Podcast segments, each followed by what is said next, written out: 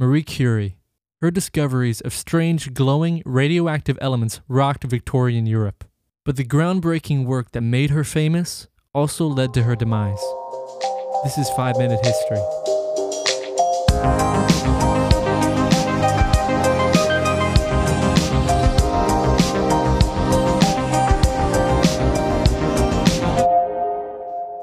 Only one person in history has received two Nobel Prizes in two different scientific fields.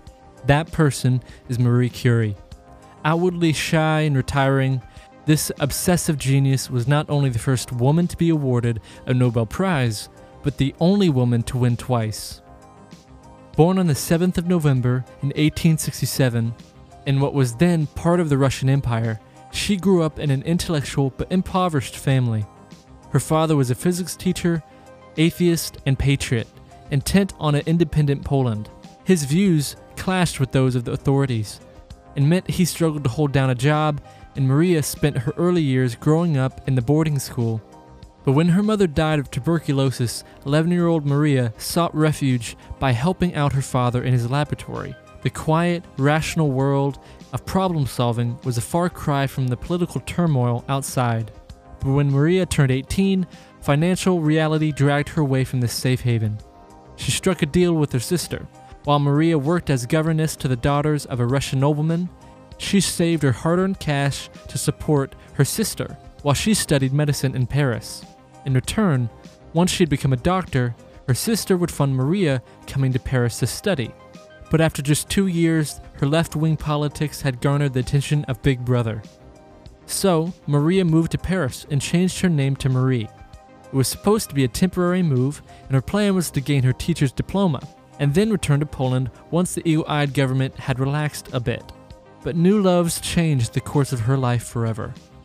By 1904, she married a French physicist and had two daughters, Irene and Eve. But Marie didn't let motherhood get in the way of her work. Her supervisor had tasked her with investigating a bizarre phenomenon that he discovered Intrigued by the recent discovery of X rays and the way that certain materials glowed when exposed to bright light, in 1896 her supervisor had found that uranium salts could affect photographic plates through black pepper even when the sun wasn't shining.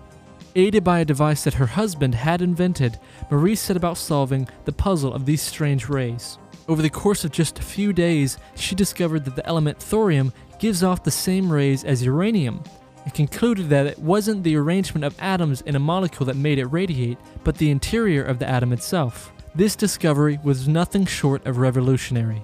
Chemists the world over grew to admire Marie's tenacity and the classical chemistry she practiced. And the grueling hours paid off. In June 1898, Marie and her husband extracted a black powder 330 times more radioactive than uranium, calling their discovery polonium. Marie was open about the fact that her native Poland inspired the name. At the time, this was quite a courageous political statement. Six months later, she and her husband announced they had found another chemical element, radium. In 1903, the Curies shared the Nobel Prize in Physics for their discovery of so called radioactivity. This was groundbreaking. But just when the Curies seemed to be flying high, her husband had a tragic accident. In April 1906, he tripped under a horse cart and died instantly from a skull fracture. She moved the family to the outskirts of Paris, where Pierre's father played a big role in helping to bring up his granddaughters. Torn between family and science, Marie continued to throw herself into her work. Following Pierre's death, she took his place as professor of general physics in the Faculty of Sciences the first woman to have held this position. But in her personal life, Marie was lonely. In 1910, 43 year old Marie sought comfort in the arms of another, scientist Paul Langevin, a married man with four children, and when his wife discovered the passionate affair, rumor has it that she leaked the details to the tabloid newspaper. Marie was so vilified by the press that she decided to end the affair. However, the label affected her professional life too almost causing her to miss out on her second Nobel Prize. The Swedish Academy of Sciences had tried to dissuade her from coming to Stockholm to receive the award, this time for chemistry. In response, Marie said, The prize has been awarded for the discovery of radium and polonium. I believe that there is no connection between my scientific work and the facts of my private life.